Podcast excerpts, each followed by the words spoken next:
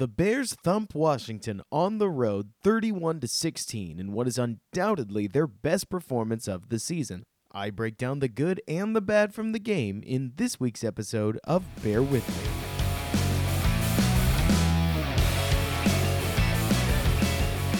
What's up, Bears fans, and welcome back to Bear With Me, a Chicago Bears podcast hosted by yours truly, Robert Schmitz, where I go through the game that literally just happened and try to provide some analytical reactionary thoughts. And while I could try to pretend that this game was somehow an easy one to analyze because the Bears obviously did a ton right, certainly this was their best performance of the year so far, a game in which they marched into Washington and walked out with a 31 to 15 win that honestly felt like the Bears had left points on the table there were some things that went wrong, and so we are going to talk about both the good and the bad. Now, again, there's a lot more positive to take away, and that's great because considering the games that the Bears played against Green Bay and Denver, I'm excited to be able to talk positive things because if I'm honest, it's been a minute. But before we get into breaking down the who's who of who played well, who didn't, and so on and so forth, let's make sure that we're all on the same page on exactly how this game went down.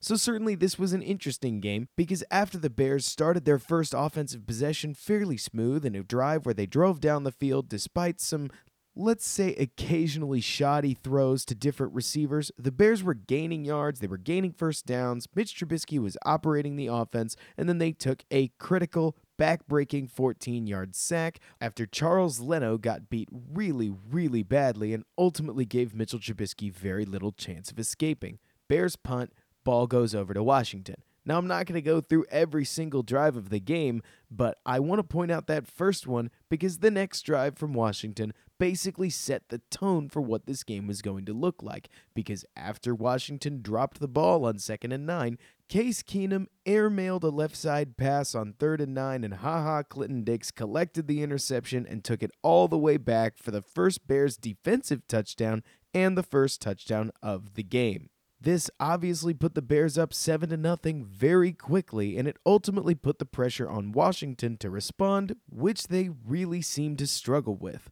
They then left Khalil Mack unblocked and he ate him up, so that ended another drive. Then from there, the Bears couldn't really get out of their own way in the first quarter as they took a whole lot of different penalties in all phases of the game. They took at least one on special teams, one on offense, and one on defense, including even Prince Amukamara taking a hands to the face penalty that negated a fumble recovery for the Bears that would have given them their second turnover of the game looking back, it's actually kind of funny when I think about it because at the time when I saw that, I remember thinking to myself, Dad gummit, Bears, come on, you got to make that play. You never know how many turnovers you're going to be able to actually collect in a game, which of course is funny because the Bears forced five turnovers throughout this game and they ended up getting theirs, but still, you don't want penalties to take away from big plays, and in this case, that's exactly what Prince's hands to the face call did.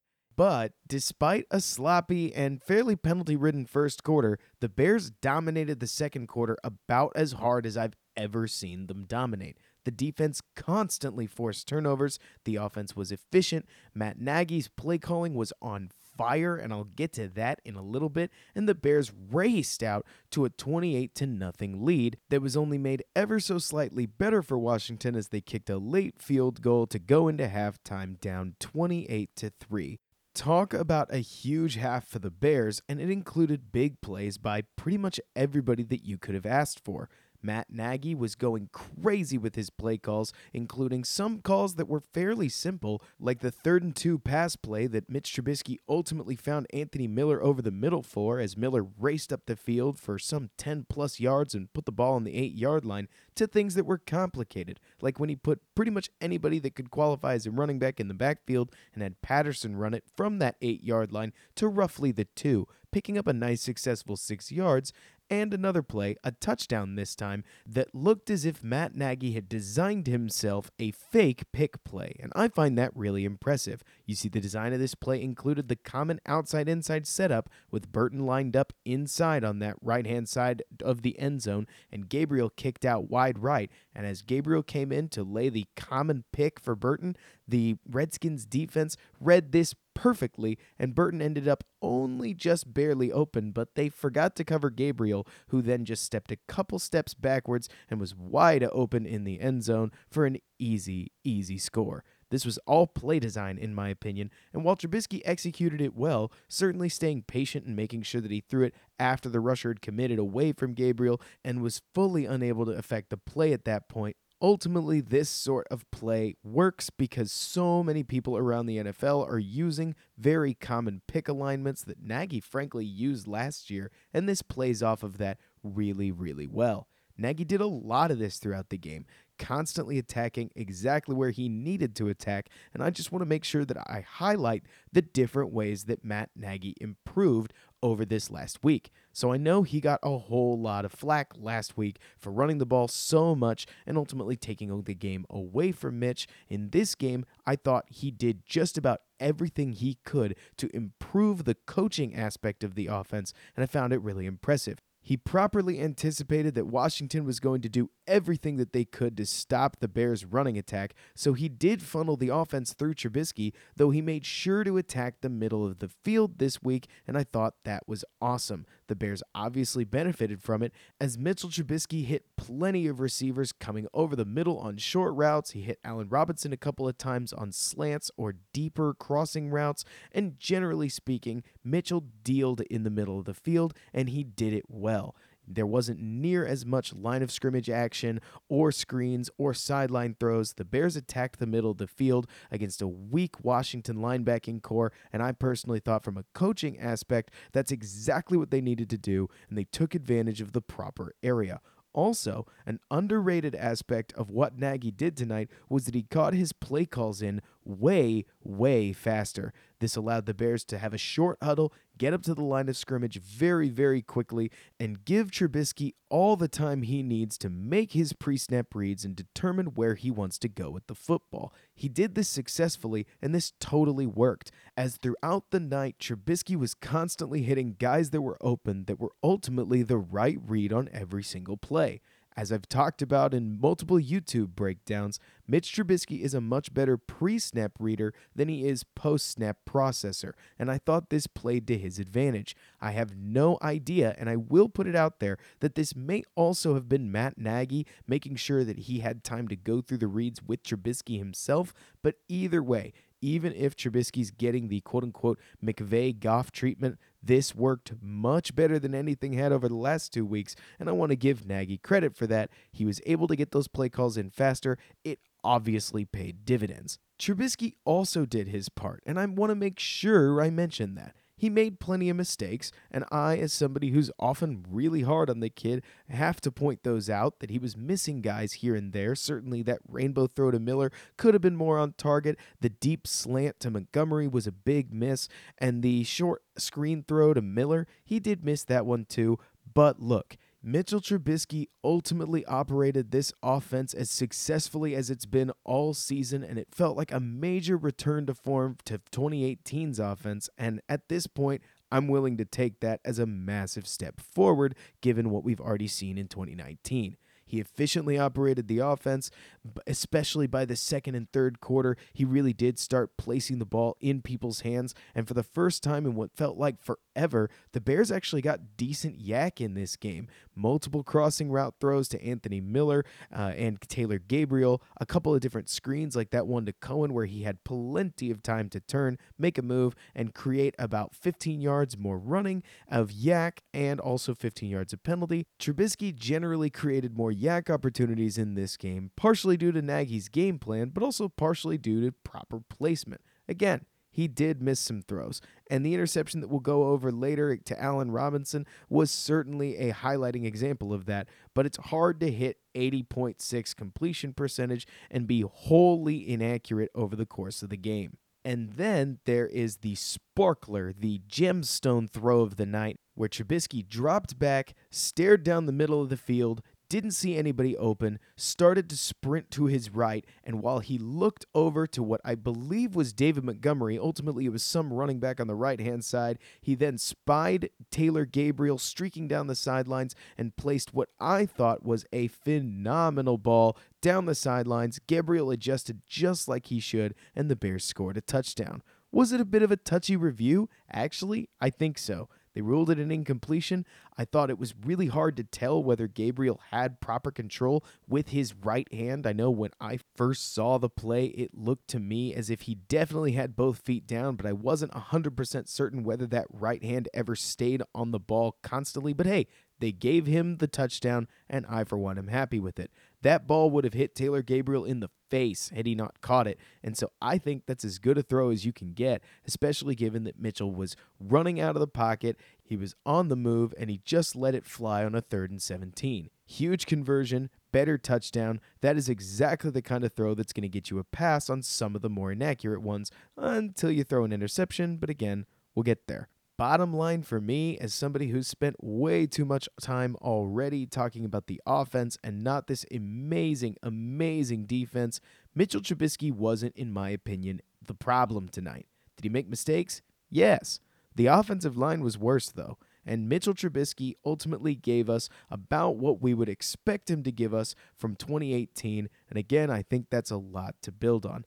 And I don't want to spend too much time covering my next point because, truth be told, I'm no offensive line guru, but the line did not look very good tonight. I hope they improve. Certainly, Bobby Massie's sudden inactivity couldn't have helped the Bears' offensive line, but Charles Leno in particular has not looked very good through three games, and I can't really understand what's going on because this regression seems to kind of come out of nowhere. Kyle Long, who has been terrible, I almost understand. The guy's been through so many injuries and is slowly, slowly, slowly getting ever, ever older that as he's starting to fall off, I shrug my shoulders and I say, well, you know what? That happens.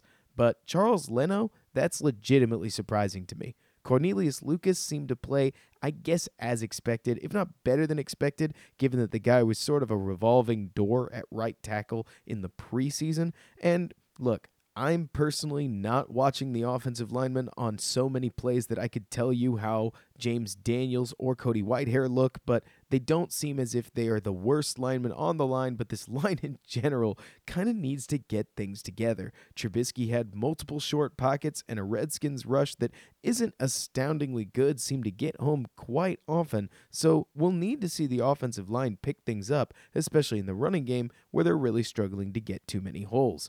But I digress. We've talked enough about the offense. I want to talk a little bit about this defense, which, holy moly, did they pancake this Washington team or what? You see, after Washington had thrown the pick six and then tried to come back for it, they actually drove all the way down the field and got within scoring range until Danny Trevathan pulled one of the most creative blitzing moves I've ever seen, where he ran at the offensive line and then he stopped and he turned and he looked to his right as if a stunt was coming, and that completely fooled the right guard, who then transitioned in towards his left, kicked over, and made a clear path for Danny to just run through and sack Case Keenum, pushing them further back that then their kicker missed on a 43 yard field goal. Ultimately, this Bears defense was taking points away from Washington all game long, and it was astoundingly impressive, in my opinion. I mean, for crying out loud, if you count the one that was nullified by penalty, the Bears took the ball away four times in the first half alone. They constantly harried Case Keenum and pressured him inside his pocket. They forced strip sacks. They stuffed runs. They picked off passes. These guys were everywhere. I mean, not only did we get the classic safety pick with Ha Ha Clinton Dix, but we also got a mano a mano cornerback pickoff as Kyle Fuller jumped underneath a route and stole that ball too. Every facet of this defense seemed to be clicking in the first half, and they just dominated. I'll tell you what, it's been hard for me as an analyst to have anything interesting to say about this Bears defense because they've just been exactly what they looked like, in my opinion. Coming into the season, we looked at Chuck Pagano and we said, should things go according to plan, we're going to get a defense that is way more aggressive than we saw with Fangio last year, and it's likely going to make more plays and give up more plays. This game, in my opinion, was a perfect example of just how true that will be, as in the first half, the Bears blitzed and blitzed and blitzed some more. With 11 seconds left, they blitzed. At the start of most drives, they blitzed. They gave Case Keenum everything that he could handle. They forced him to get the ball out fast, and more often than not, that worked more in the Bears' favor than they did in Washington's. But in the second half, which I guess we should quickly go over it, the Bears ended up actually giving up some points in the third quarter off of some decent defensive drives that made it look like Washington had done a decent job of adjusting to what the Bears were bringing out. See, they started incorporating more quick screens and blitz beating throws, and they were able to make some plays. And as soon as the Bears defense was backed off of the blitz, they started throwing underneath and ultimately punished the Bears with a lot of the same underneath check downy throws that we saw Denver use to gain some yardage. This certainly was a bit troubling given that the Bears gave up a fourth and one on exactly that kind of underneath throw, but given that they followed that play up later in the drive by taking the ball away from Case Keenum, who apparently thought that the first down marker works just like the goal line and extended the ball over, and Danny Trevathan punched it out and Eddie Jackson secured it. That was a great play, by the way, guys. I'm willing to let it slide for now. As a matter of fact, halftime adjustments seem to be a real conundrum for these Chicago Bears, as they seem to play their best defensive ball in the first half while allowing things to open up in the second. Now, obviously, we're talking about the world's tiniest sample size, basically, given that that really only happened in this Washington game and the Denver game. Denver game being in high altitude, and maybe that could have affected the team. And the Packers certainly teamed to taper down their own offense and make sure that they didn't turn the ball over at the expense of scoring too many points. So, for all we know, that second half narrative could be completely bogus and is just a guy on a microphone instant reacting a little bit too hard. We will just have to wait and see.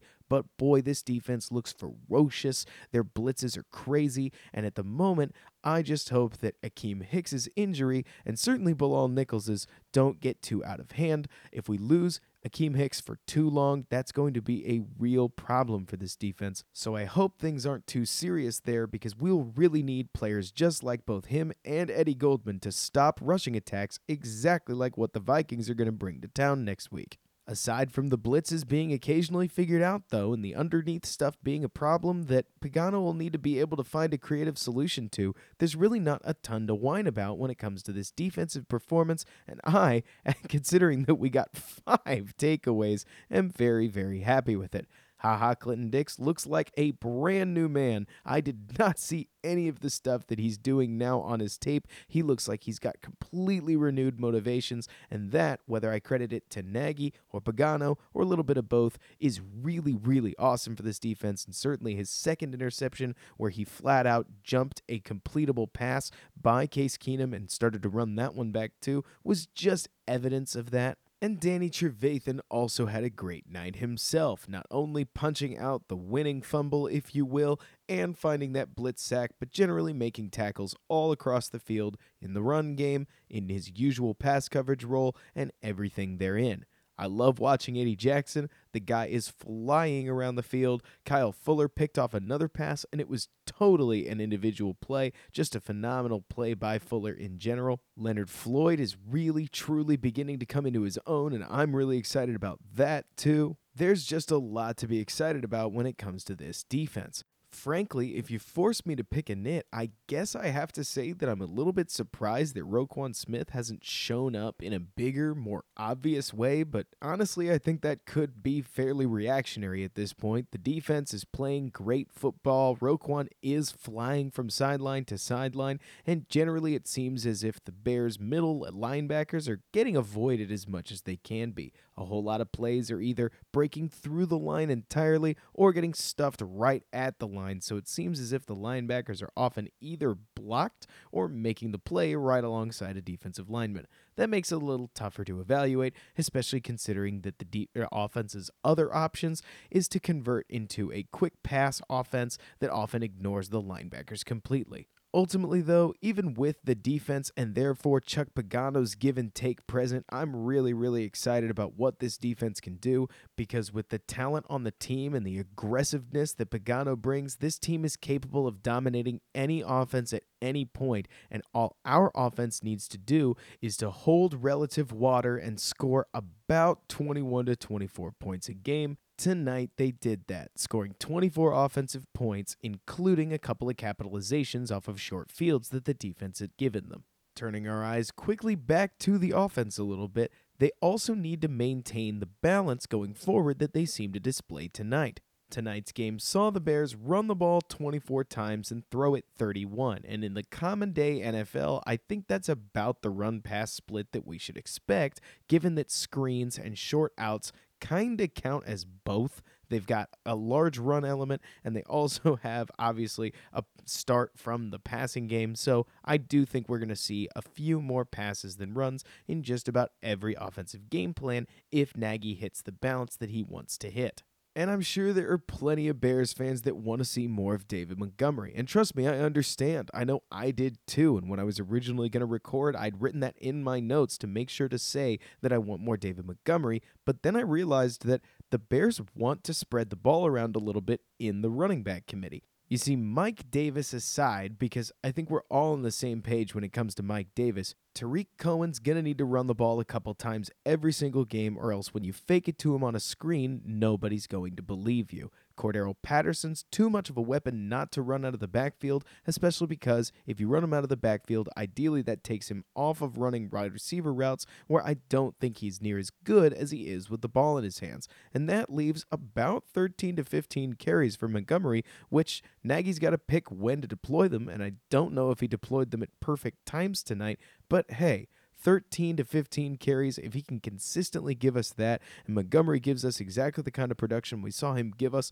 in that late game drive where the Bears were able to chew out about five minutes of clock off the last seven sec- or seven minutes of the game, I'm gonna be ultimately a happy bear. There are a lot of running back weapons, and as good as Montgomery is, because goodness, not only was that 20, 30 yard run really awesome, but Montgomery seems to be able to push and fight and claw for yards in a way that's ultimately going to help this Bears offense stay ahead of the chains ever so slightly and help Mitch and Nagy get set up in potentially either shorter, better, and easier to convert passing downs or no third downs at all because Montgomery's just that far ahead of the chains and can go get those yards himself.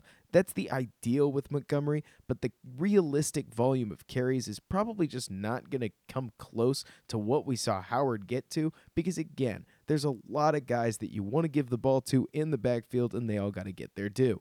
Nagy's play calling, speaking of offense, also seemed to fade a bit in the second half, and I think that that's personally because Nagy has trouble anticipating what the defense is going to do in terms of adjusting to his game plan. He seems to be able, if I take 2018 and 2019 as a big sample size together, Matt Nagy seems pretty good in general with coming uh, to the game with a proper game plan, Eagles game notwithstanding, and then using that game plan to bludgeon the other team and get a bunch of points early. Then, coming out of the half, the other team adjusts defensively, and the Bears go quiet for a little bit before finally figuring out what they want to do and coming out in the fourth quarter, a lot of times the second half of the fourth quarter, and finally refinding their offensive groove. Going forward, I'd love to see Nagy get a bit quicker on those secondary adjustments when he's adjusting to what the defense is starting to do. But hey, look, given how bad things were against Green Bay and Denver, I will take any step forward as a sign of definite progress. There is one play that I want to excuse pretty much everybody involved for, and that's that interception that Mitchell Trubisky threw on the goal line. Because as I see it, while the proper call if the game was close and the Bears need a win would be to hand David Montgomery the ball and go let that guy try to score, just like we saw in Denver, I legitimately think that with three touchdowns on the night, Matt Nagy wanted to give Mitchell Trubisky that extra end zone rep and a shot at a four touchdown night to build some confidence going into the rest of the season.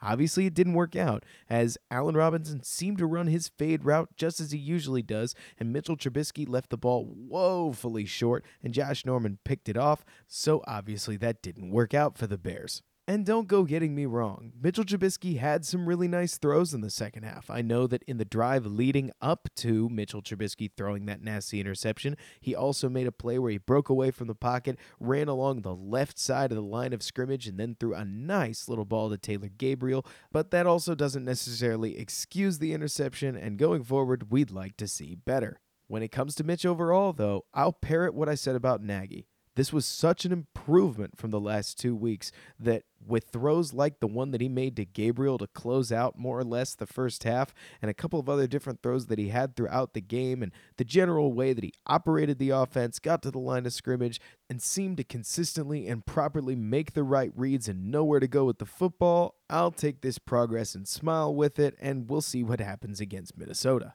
Before we close out, I do want to mention one sort of weird happening throughout the game, and that was Eddy Piñeiro's swollen or pinched nerve in his knee, generally limiting him throughout the game as Pat O'Donnell actually handled kickoffs throughout the game. And I mean, Pat O'Donnell did a perfectly fine job.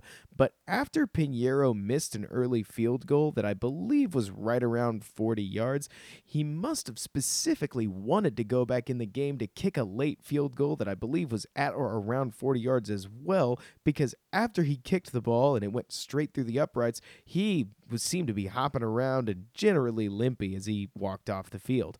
Piñeiro seemed really, really tough in that instance, and I'm not trying to credit the guy for going out and kicking a field goal in a game that the Bears won pretty comfortably, but it does seem really interesting to me that as Piñeiro has been noted to be one of the guys like Khalil Mack who will show up to the field and get ready ridiculously early, Piñeiro seems to be taking this job extraordinarily seriously and almost as if he wanted to go out there on that night and not end it with a, just a missed kick on his docker. That he, injury or not, he wanted to go out and make a field goal. He knew he could. And as he said in the post game, he felt like he couldn't make his pinched nerve worse, so he just went out there and kicked through it anyways. I like that spirit. I hope it continues to pay off for him, considering that the Denver game certainly worked out about as well as it could have for a kicker. So I hope that we can keep that kicker mojo going going forward. All things told, without getting into the specifics, I thought this was a nice step forward game for the offense and a wonderful dominating performance from the defense that I think the Bears can take a lot of positives away from as they prepare for Minnesota on a short week. Minnesota is an particularly interesting matchup, I think, given that they've sort of shifted their identity and become a running football team. But I will leave the preview to Jeff and EJ and close the book right here. A lot of good from the Bears tonight, and I'm very, very excited about next Sunday afternoon. That's all I got for you today, Bears fans. If you like what me and the other Windy City Gridiron hosts are saying, be sure to find us on iTunes, Twitter, Spotify, or whatever it is that you're listening to us on and rate us. That certainly helps promote our brand and get us to all the other different Bears fans that are looking for different sources of coverage. And if you like what I have to say, be, feel free to follow me at Robert K. Schmitz on Twitter. That's at R O B E R T K S C H M I T Z, where I'm often tweeting various thoughts about the Bears and what I thought of the latest game or what I'm thinking of the game as it's going on. And if you like X's and O's breakdowns and other analysis, feel free to search me on YouTube with the same name, though just my first name, Robert, and my last name, Schmitz. Thank you so much for listening to me. And Bears fans, until next time, bear down. And thanks so much for bearing with me.